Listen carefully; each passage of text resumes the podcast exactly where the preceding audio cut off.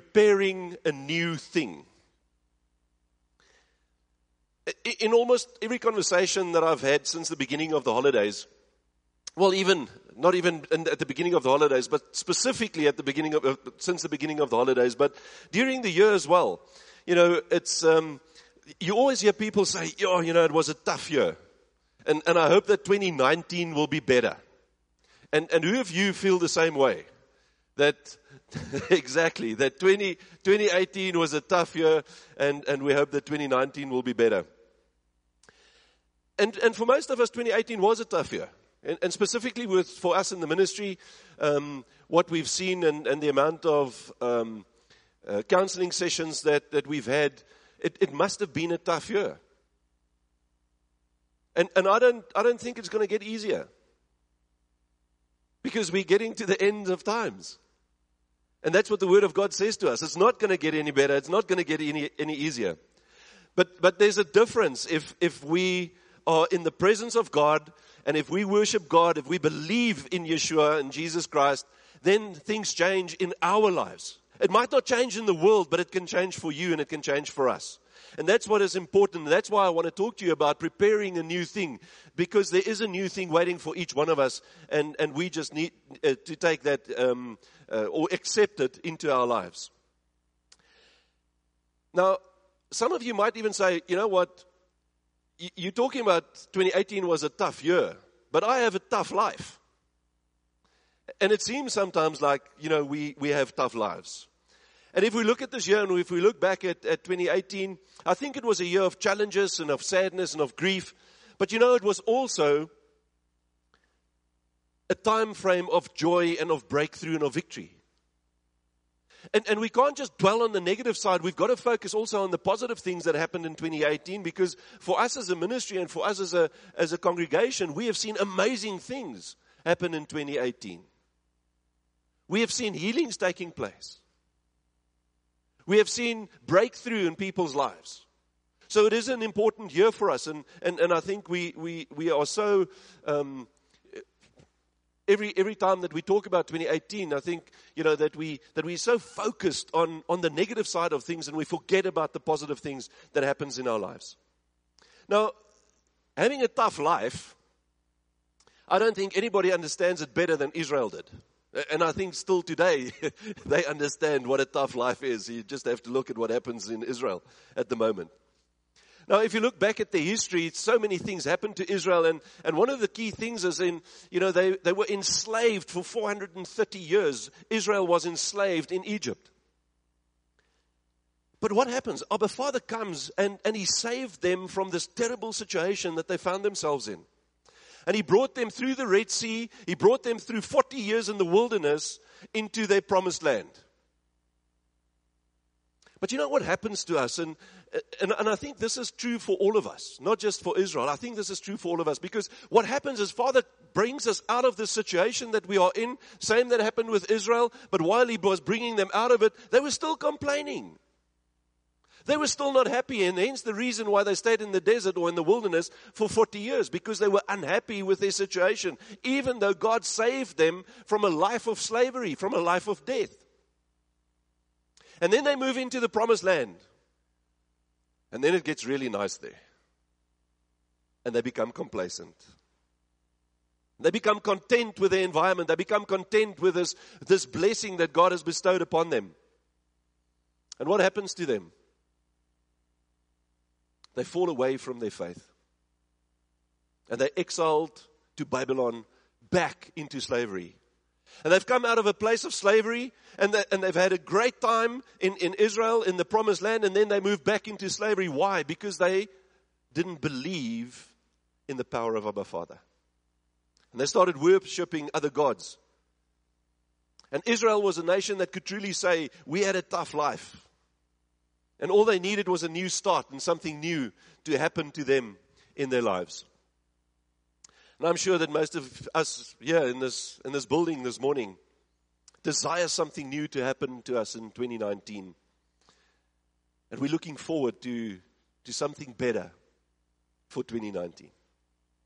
And Isaiah 43 is a reminder of God's principles for preparing a new thing.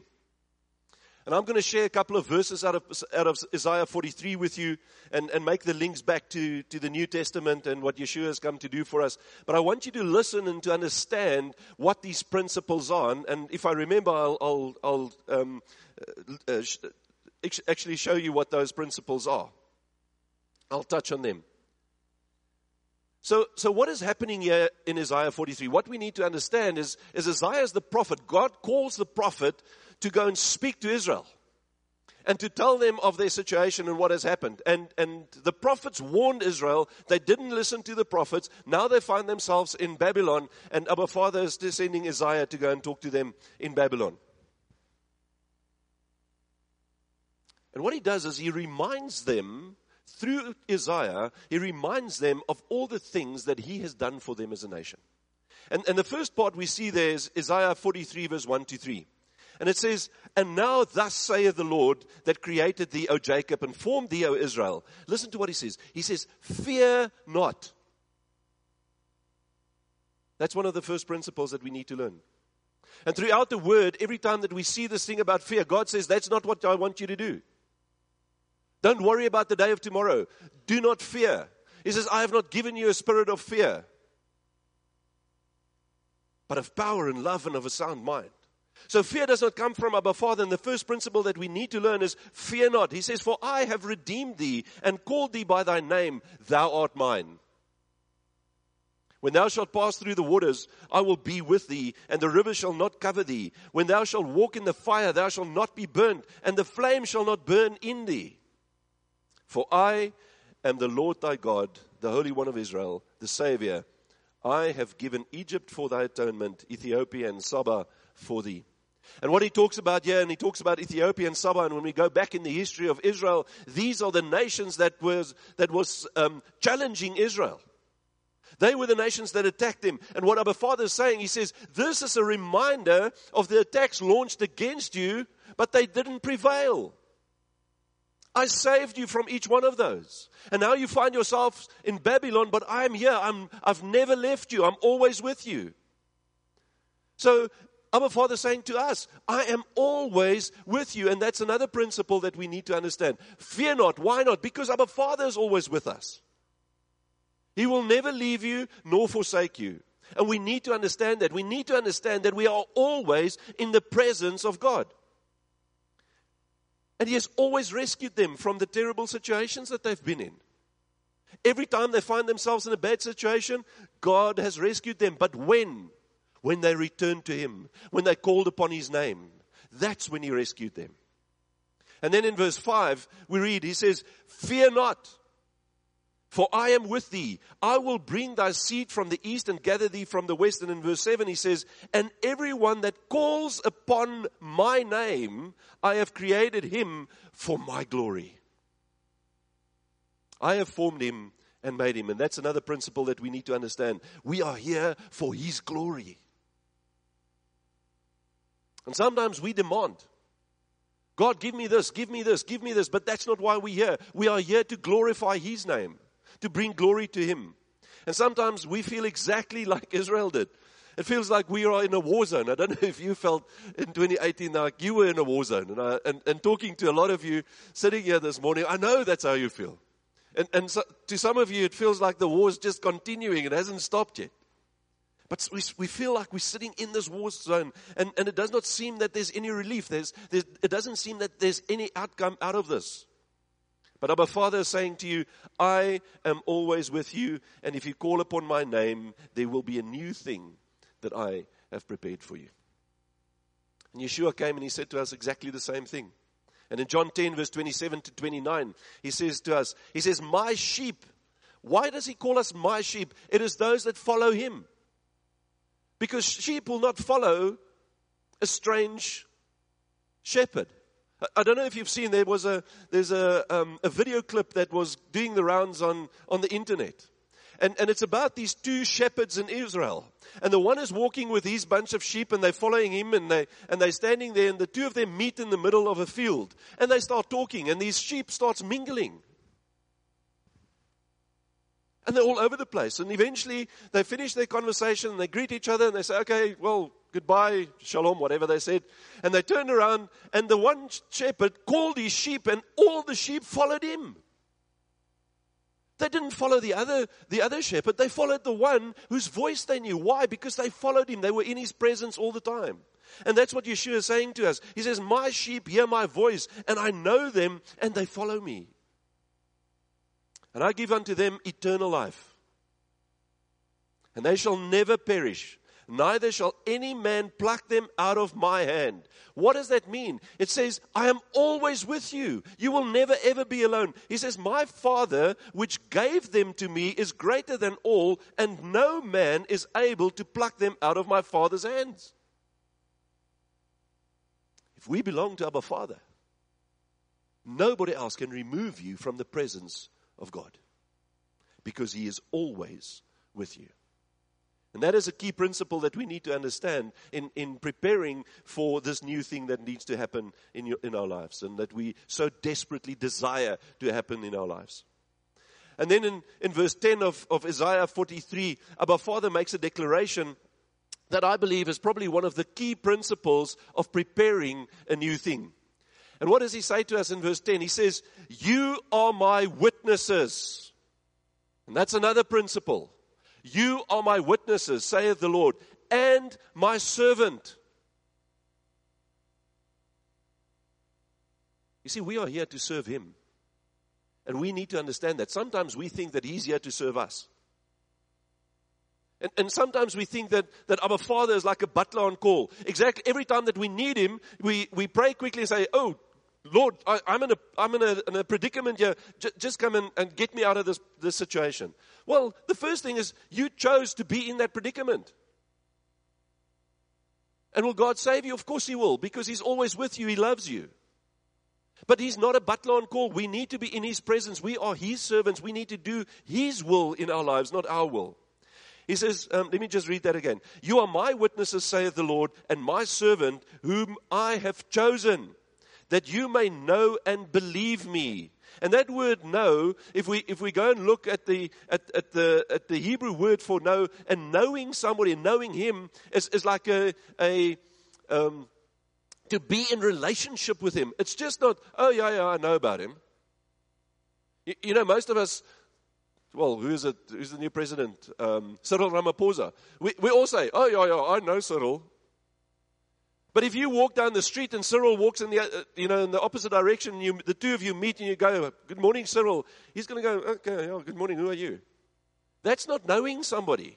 Knowing somebody is to have an intimate relationship with him. So when he says that you may know me, as he says, so that you can have an intimate relationship with me and believe me and understand that I myself am.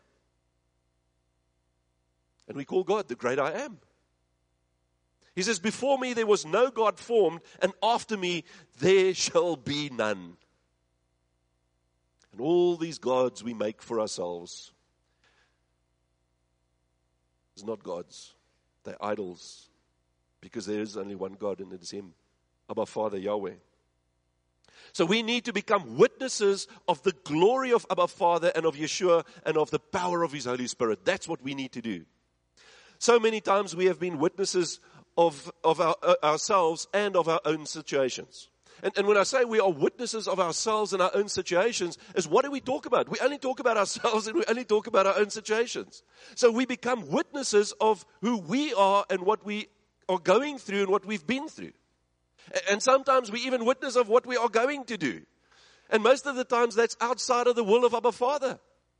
But we will still do it and we become witnesses of ourselves. And, and every time we complain, and, and I want to call this when we testify. Because complaining is like testifying.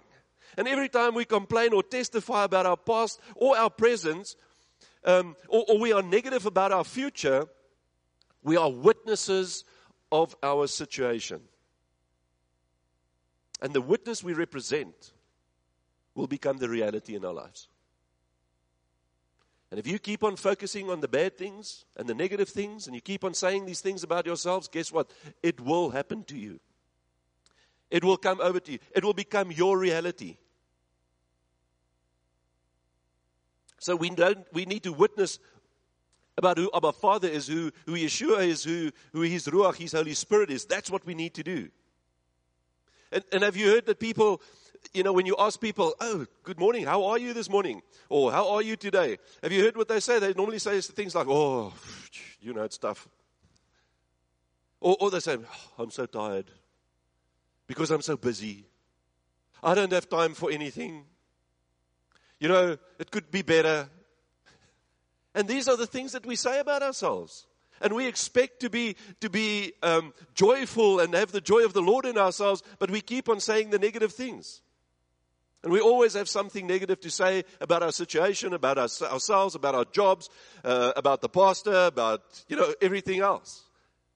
We never focus on the positive things. We never focus on the good things.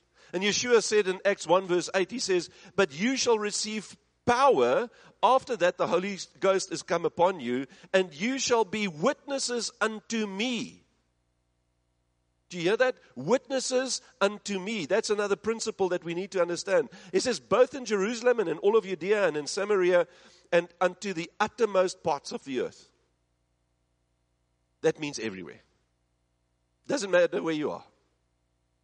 And, and uh, when, when I was still in the corporate, in the corporate world, and working for, for international companies, um, we always used to get together, and there are some people, and I won't tell you which religions they were in, but they, they of some religion, not, not Christianity, well, the Christian, Christians do the same thing, but they, they, were not, they were not Christians, but, and they've got this very strict religion. And, and then we meet in a place like Amsterdam, and you'll never say that they are part of that religion. Because they believe they're not in their country, they're not where everybody can see them, and they can do whatever they want to. And sometimes we do the same thing. We believe that if we're not sitting in church or we're not with people we know from church, we can do whatever we want to because nobody will see me. And that's where we have the problem. Because we need to be witnesses unto Yeshua everywhere we go, everywhere we find ourselves. And when he talks about this power, where he says, But you shall receive power after that the Holy Spirit has come upon you. This power we receive from the Holy Spirit gives us the strength and the boldness to preach the gospel wherever we are. I've told you this. Um, you know, if there was a there was a Francis of Assisi was an interesting character, and uh, he took along one of his priests with him, and they were going and they were walking in the town. And he said to his priest before they go, "Come, let's go and preach a little bit in town." And, and when they get, got to town, he was talking to everybody and he was asking them how they were and can I pray for you and etc. etc. And eventually they finished in town. They were walking back to where they came from. And, and this young priest tapped him on the shoulder and he said to him, I don't understand what just happened. He says, why? He says, You said we are going into town and we are going to preach. When did we do that? And Francis of Assisi said to him, He says, You've got to preach the gospel of Yeshua all the time. And when it's absolutely necessary, use words. And that's what we forget. Our whole life how we react, how we talk to people, what we do is a reflection of who you are. And that reflection need to reflect Yeshua. You need, you need to reflect Jesus Christ in your life. If you don't do that, you are not part of that process. Our whole lives need to be a witness unto Him. And that is what He's saying to us. And if this is true, it means that we all have been given the ability by the Holy Spirit to be an apostle, a prophet, an evangelist, a preacher, or a teacher. Every one of us. And that's what we have to do. We've got to preach the gospel of Yeshua. And it's important that we experience um, this in our lives. We need to be cognizant of, of this, um, this work that God has placed in us. And we've got to exercise our ability given by the Holy Spirit to spread the good news of Yeshua, whether by word or by action. Doesn't mean, doesn't matter which way, but we always have to be witnesses unto Him. And to be a witness unto Him means that we have to be witnesses of Yeshua Himself, of His deity, of His sonship, of His incarnation, of His ministry, His miracles, His suffering and His death, His resurrection, His salvation, and most of all, uh, uh, uh, witnesses of His love. And that's why John writes to us in, in the book of Revelation, in Revelation 12, verse 11. He says to us, And they overcame him by the blood of the Lamb and by the word of their testimony, and they loved not their lives unto death. How do we achieve victory? The moment we start being witnesses and we testify of Yeshua. And this testimony is being witnesses of Yeshua. That is what we're supposed to do. And how do we become witnesses? By making use of the word of truth, the sword of the Spirit, and we need to adhere to the word of God and we need to testify of His glory. That is how we become witnesses. And that's where we are able to gain victory over the enemy and over every single situation we find ourselves in. And why is it important that we become faithful witnesses to Yeshua? Because he is our faithful witness. And Revelation 1 verse 5 says to us, and from Jesus Christ, who is the faithful witness and the first begotten of the dead and the prince of the kings of the earth, unto him that loved us and washed us from our sins in his own blood. You see, Yeshua is a faithful witness of Abba Father. He's a faithful witness of the will of Abba Father and of His word. And, and he's, he's our example. We need to follow Him, and therefore we need to be witnesses unto Him. We need to be witnesses, witnessing what He has done on earth, what He has done in our lives. And therefore we have to be followers of Yeshua and bear the same witness as what He did. And then Abba Father goes on to say in uh, Isaiah 43, verse 11 to 13, he says, I, even I, the, uh, am the Lord, and beside me there is no Savior. I have declared and have saved, and I have showed when there was no strange God among you. And what he's saying here, he says, when you didn't know of anything, I was there. I've always been there. I have created you. He says, therefore you are my witnesses, saith the Lord, that I am God.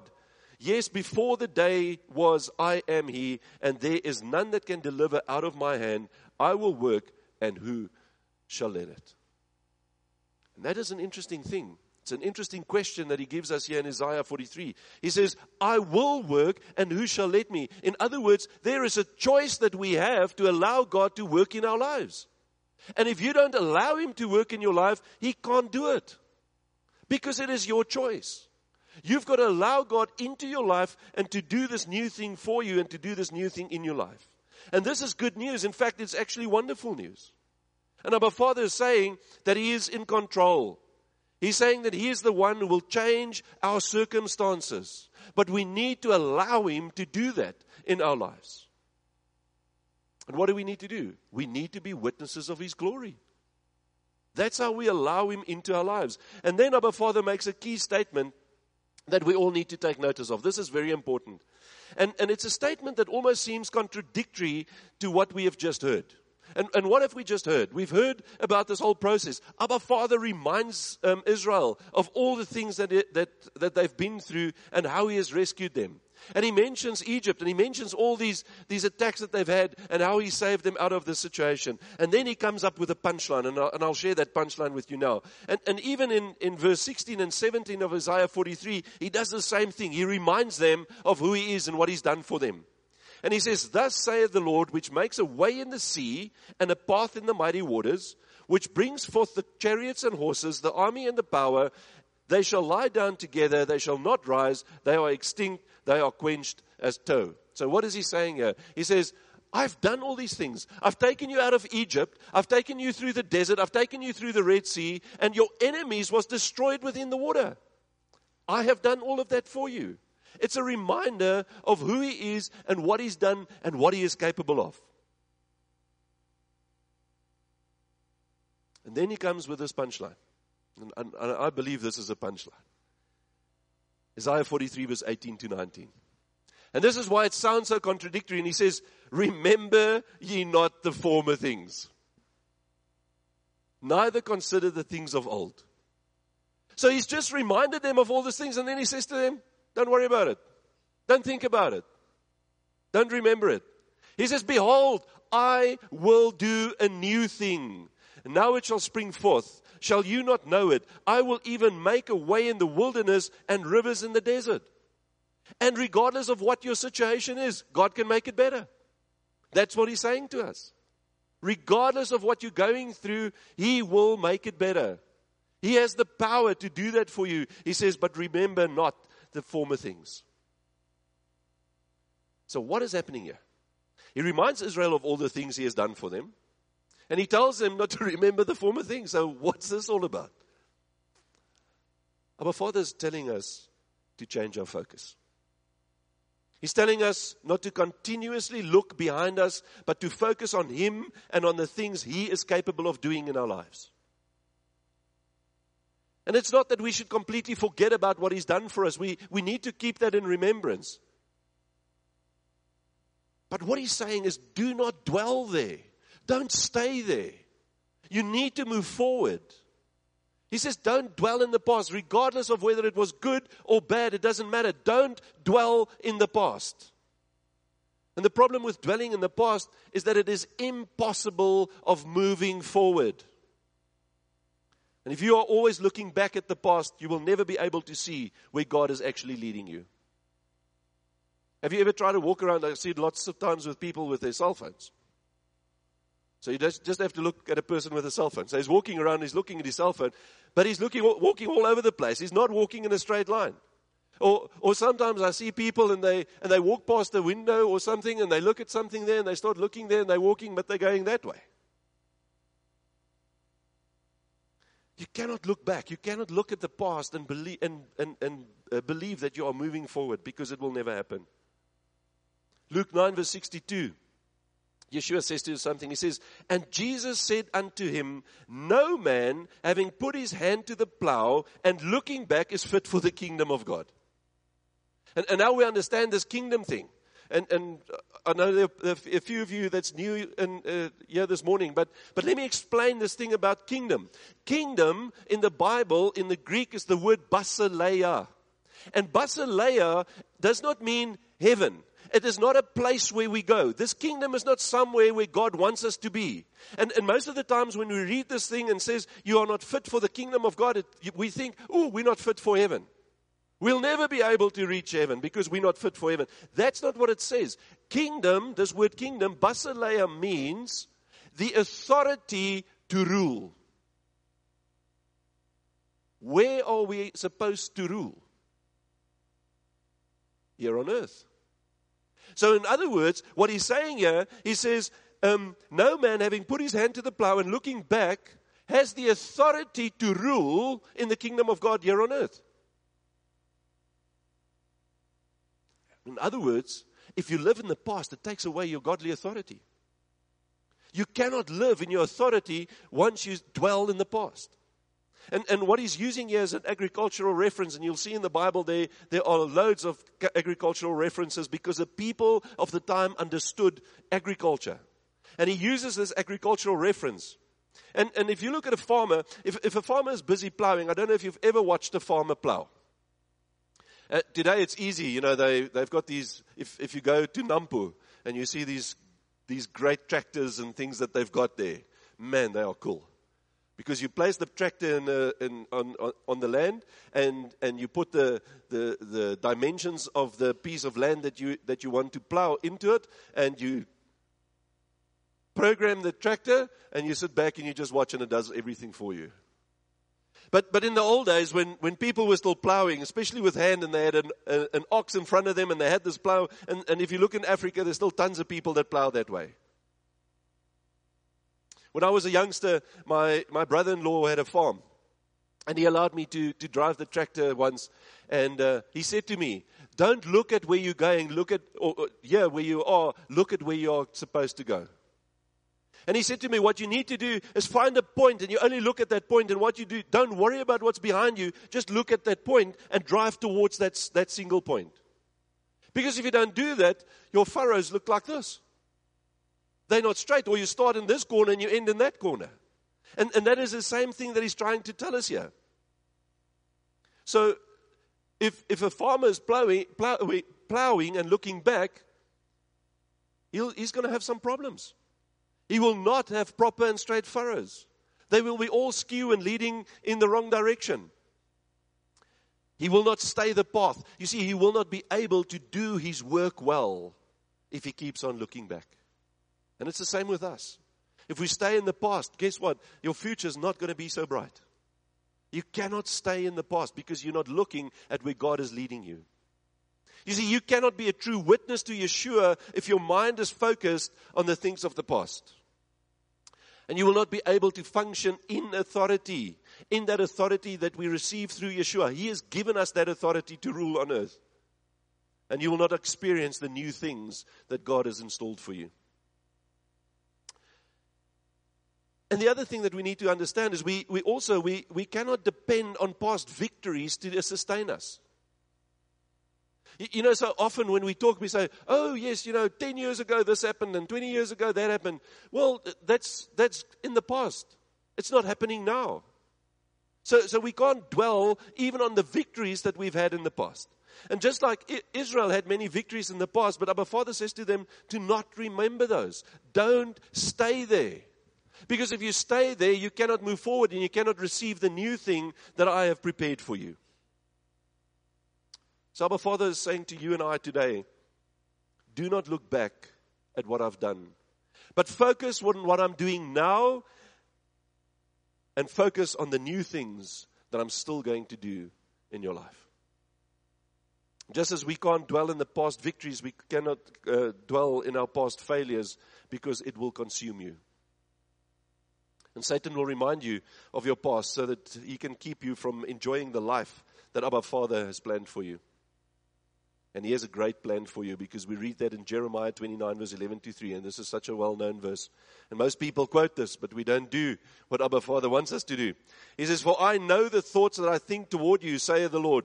Thoughts of peace and not of evil to give you an expected end.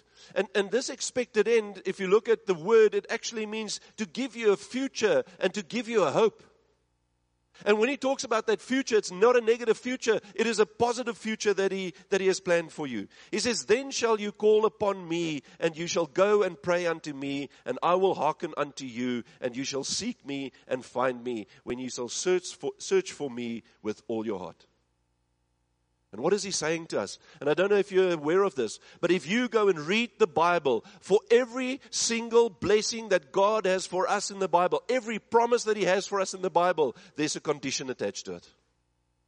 There is not one single promise or blessing that does not have a condition. And even if we read this, it says, For I know the thoughts that I think of towards you, saith the Lord. Thoughts of peace and not of evil, to give you an, um, uh, a future and a hope. And then he says, and here's the, the, the condition. He says, You shall call upon me, you shall go and pray unto me, I, and I will hearken unto you. And that hearken means, I will listen to you. I will be there for you, but you need to call upon my name. Look at what happened to Israel. Every time that they called upon the name of God, He came and He rescued them. And modern day Christians think you know, once we've said, yeah, I believe in God, I can just sit back and relax and I don't have to do anything. And it's not true. He says, You shall seek me and find me when you shall search for me with all your heart, with everything that is in you, with your entire life. And we, we are so focused on the old things in our lives that we forget this new thing that our Father has planned for us this peace and hope and this, and this beautiful future that He has for every single one of us. And how many people make new uh, resolutions, especially this time of the year? I don't know if you do, I don't make any resolutions because they don't last anyway. Some people keep them for a day, some people keep them for an hour. And I've heard of some people keep it for a week. But mostly people don't keep resolutions. And sometimes, and I'm, not talking about New Year's resolutions, but sometimes we make resolutions in our life. We, we come up and we think, you know, I've got to do things differently. And, and then we plan that, that we, will, we will grow in our relationship with our Father in this coming year. And, and moving forward, I'm, I'm going to spend more time with Abba Father. I'm going to pray more. I'm going to do more focused Bible study. I'm going to get more involved in the church and all those beautiful things that we say, but we never do it. Or we start off with it and we stop. Why? It is because we get caught up in our past. It's because we dwell in, uh, dwell in our past. It's because we're not moving forward. We're not accepting this new thing that our Father has for, for our lives. And the old things continue to surface. And they never get to the new things that our Father has prepared for them or for us. Let me tell you this. Our Father is way more interested in your future than he is in your past. And if you don't believe me, go read Hebrews 8, verse 12 to 13. He says, For I will be merciful to their unrighteousness, and their sins and their iniquities will I remember no more. And God is saying, I'm not interested in your past. If you come to me and you confess your sins and I forgive them, I'm not interested. I don't even think about it anymore. He says, I will remember them no more. In that he saith, A new covenant he hath made the first old. Now that, uh, that which decayeth and waxed old is ready to vanish away. And he's talking about this, this old covenant. And, and, let me explain something to you because we need to understand what he's referring to. What is this new covenant he's referring to? And he gives that to us in verse 10. He says, Because this is the covenant which I will covenant, uh, covenant with the house of Israel after those days, saith the Lord, giving my laws into their minds, and I will write them on their hearts, and I will be their God, and they shall be my people. And what is he saying? He says, I'm not canceling my laws. I'm not canceling what I've told you. I've not cancel, I, am not canceling my instructions. He says, but instead of having it written down as a checklist, I'm now writing it into your hearts. And what does it mean when he writes that into our hearts? So talk, it's talking about relationship. And he's talking about a relationship of unselfish love because it, is, because it is written on our hearts. It is not a checklist that we run through every morning when we wake up. Oh, I must just check. I can't do this, can't do that, can't do that, can't do that. No, it becomes a situation where it says, I don't want to do it because I'm in an intimate relationship with Abba Father. Big difference. And that's new. And that's what he brought through Yeshua to show us that we have to be in an intimate relationship with him. We have to renew our minds on a daily basis. But you know what we also have to do? We need to, our, to renew our faith on a daily basis. Because I've seen so many people fall away from the faith. Why? Because we're not exercising our faith. We're not practicing our faith. We're not renewing our faith on a daily basis. So, what's the answer? Don't get stuck in the past. You have to be moving forward all the time. And you know, somebody once said, he says, the past is a place of reference, not a place of residence. And sometimes we go pitch a tent there. And, and, then we get real comfortable, and then we buy a caravan and we stay there. And, and then eventually we build a house there. No. It is only a place of reference, it's not a place of residence. And look at Israel. You know, the bad things that happened in their lives were an opportunity for our Father to do new and wonderful things for them. And if you find yourself in a bad situation, it is an opportunity for our Father to do something new and something good in your life. You need to see these bad things as opportunities to God. You're not going to get out of it, trust me. If you try out of your own power, it will never happen. But if you allow God to do this, He will come through for you every single time. And what is holding you back? What is holding you back? Well, as we said, your past is holding you back. But the evangelist Dick Reuben, you, you, most of you will know that I that I quite like this evangelist Dick Reuben. He's a messianic Jew, and, and he said some incredible things. And I want to give you a quote by Dick Reuben. And he talks about the lampstand. He says the lampstand was trimmed twice a day. And when he talks about the lampstand, he talks about the menorah, the, the seven branch lampstand that was in the tabernacle. He says the lampstand was trimmed twice a day, and the trimmings were put in a snuff box and discarded outside the camp. He says, and this is the principle yesterday's glory is today's ash. And many hang on to the ash that was once yesterday's glory. Don't hold on to the ash. Move forward because God has got new glory for you every single day. And it's therefore important that you, that you clarify your focus that, so that you can discover what Abba Father has planned for you. And remember what our Father said in, in Isaiah 43, verse 19. He says, Behold, I will do a new thing. Now it shall spring forth. Shall you not know it? I will even make a way in the wilderness and rivers in the desert. New things. Things that we don't expect. Were they expecting the, the, the, the Red Sea to open up so they can walk through in dry land? No, they weren't expecting it. What were they expecting? Death. Because they were standing in front of the Red Sea and they could see the cloud of the, of the armies of Egypt coming towards them. And they were concerned how are we going to get through this water? And God says, Don't worry about it. Let me show you. And He gave them something that they never expected. Somebody once said, If your expectations don't scare you or doesn't scare you, they're not big enough.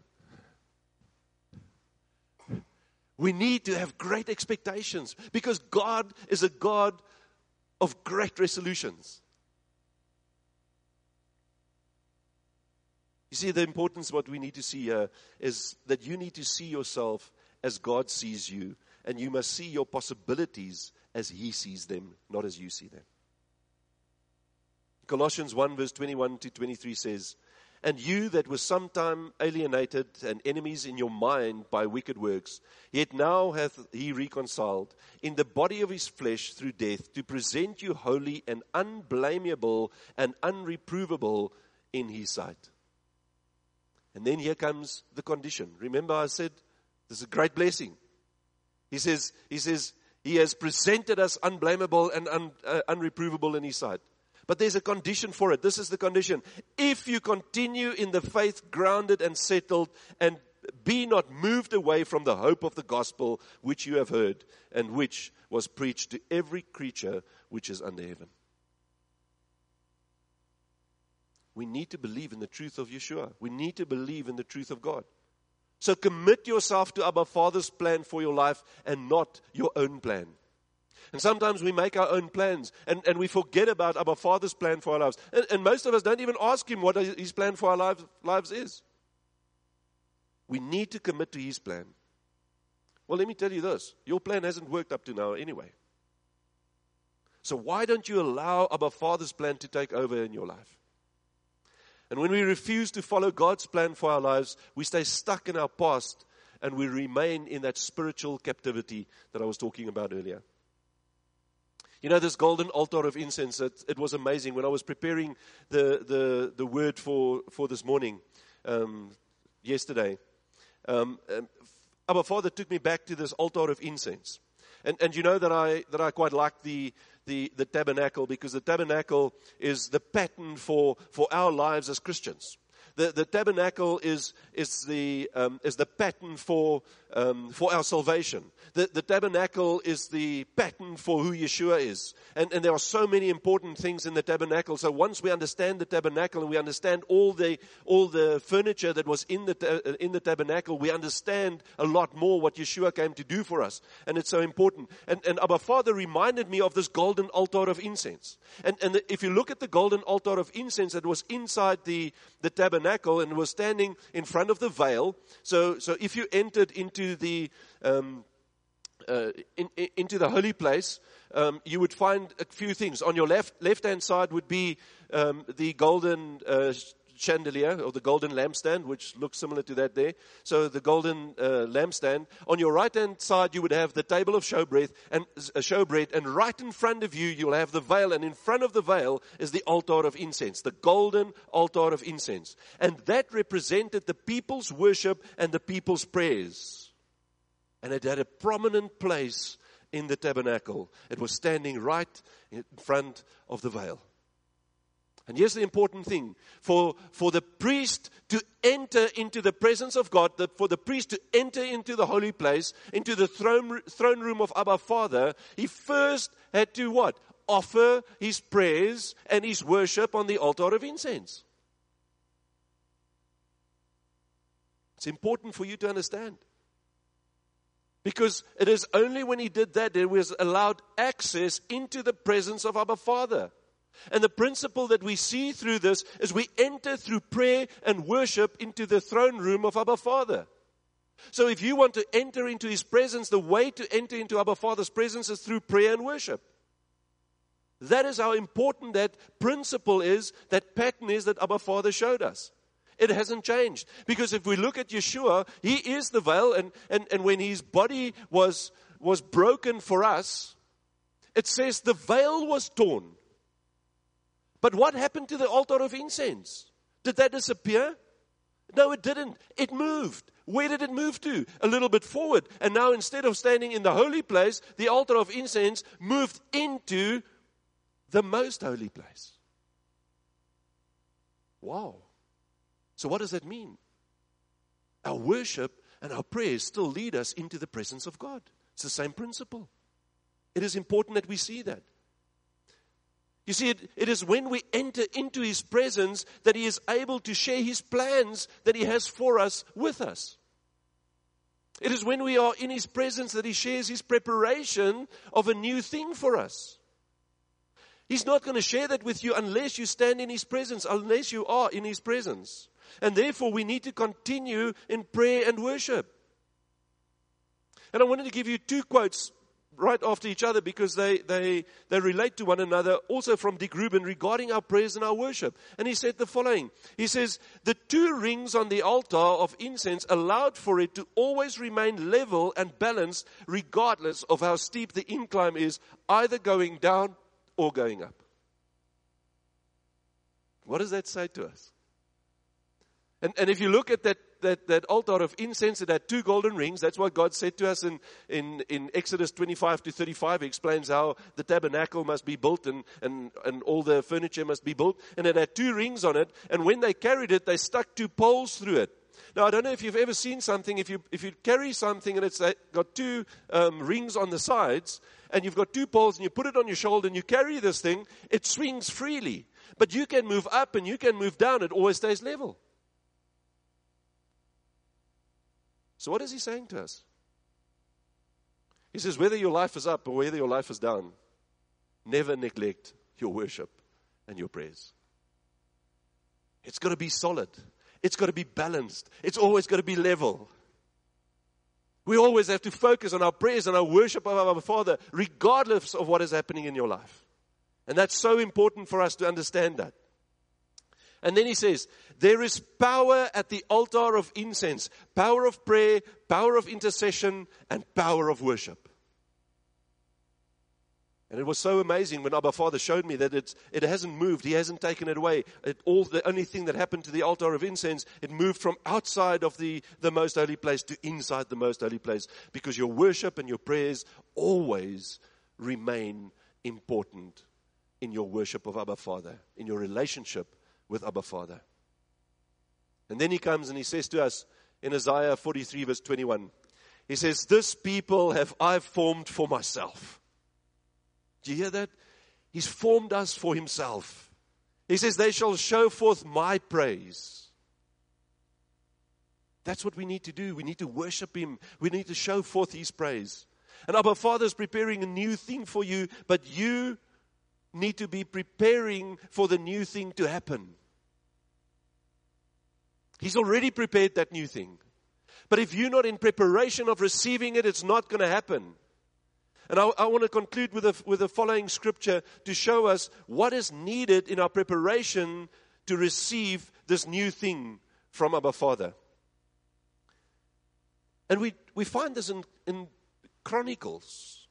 In 1 Chronicles 16, verse 8 to 12.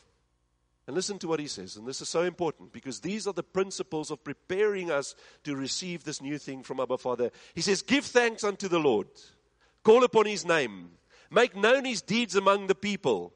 Sing unto him, sing psalms unto him. Talk ye of all his wondrous works. Glory you in his holy name. Let the heart of them rejoice that seek the Lord. Seek the Lord and his strength. Seek his face continually. Remember his marvelous works and he, uh, that he have done, his wonders and the judgments of his mouth.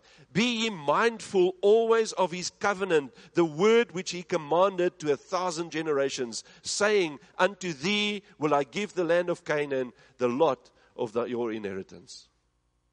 What is he saying to us? He says, if we follow these principles, we'll receive this new thing that is prepared for us. We'll receive our inheritance. We'll receive the blessings that He's got in store for us. And the question this morning is, is Are you re- uh, ready to receive His blessings? Are you ready to receive this new thing that is prepared for your life? And if you're not, Go and prepare so that you can receive. And we need to be in a process, we need to be in a place where we are worshiping Him, where it's all about Him. Where we're praying, worshiping, ministering, but be witnesses of who God is. We've got to testify of His greatness and His glory. We've got to testify of, firstly, of who He is, and secondly, of what He's done for us. And if you think back in your life, and again, don't, don't dwell there, but if you think back in your life, and you think of all the good things that God has done for you in your life, wow, let me tell you, there are more things and greater things in store for each one of us. And let me tell you this. a lot of people will out there will say to you that God is there to make you rich. It's, it's not true. God's blessing is not to be rich. What is God's blessing? God's blessing is to have a, an everlasting life. God's blessing for each one of us is the salvation that He's brought to you and I. God's, God's blessing for you and I is the peace that we find in our hearts.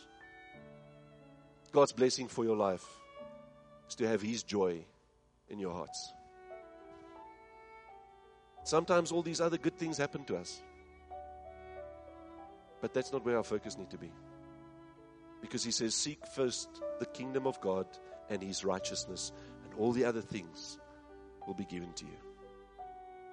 And are we there where we're seeking His righteousness in everything that we do? Because that is the most important thing. To seek an intimate relationship with Abba Father, to seek His face, to seek His presence, and to seek His righteousness. Because if we do that, we're preparing our hearts, we're preparing ourselves to receive this new thing that God wants to give to you. So for 2019, the one thing that I want all of you to do is not to dwell in the past. It's gone. It's past. It's no longer. You can't go back to fix it. We can only move forward. So don't dwell in the past. Look forward unto our Father. Look forward unto Yeshua, unto Jesus Christ, and what He's done for us, what He's prepared for us. Be in constant worship and in prayer. And be the best witness that you can be for Him. And then we will see the blessings that He's bestowed upon us. Our Father, sure, Lord, what a privilege.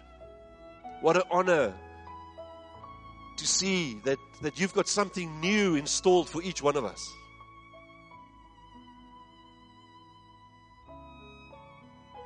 Thank you for the opportunity that we can be witnesses unto you. Thank you, Father, that we have the ability to, to worship you call upon your name, to seek your face, to seek your righteousness. Give us the strength through your Holy Spirit and through the strength and the power and the authority that Yeshua has given us so that we can continue to be witnesses unto you and so that we can testify of your greatness and your goodness, your love, your salvation, of your glory. And this morning we honor you. Father, we ask that, that for each one of us, that we will experience something completely different this year. That when we come to the end of this year and the end of 2019 and we look back and we can say, I want to glorify God. Look at what He's done for me. But I'm going to continue to focus on what, this, what He still has, to do, has in store for me. And thank you for that promise that you've given each one of us. I have prepared a new thing for you. And thank you that we can receive that new thing. We praise you, we honor you in the mighty name of Yeshua. our Lord and Savior, Jesus Christ. Amen.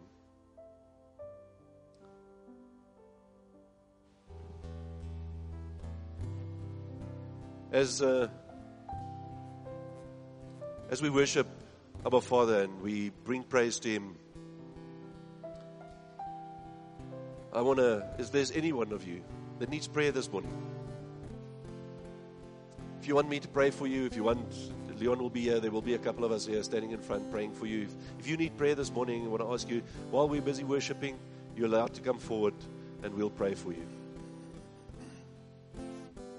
Because we've just heard that it's, that it is so important. Prayer is so important, is one of the key things that we need to hold on to. So if you're in need of prayer, don't leave this morning until we've prayed for you. And may you have a, a wonderful week. May you have a wonderful year. May you look forward to the new thing that God has planned for your life. And may you continue to worship Him in whatever you do. Amen.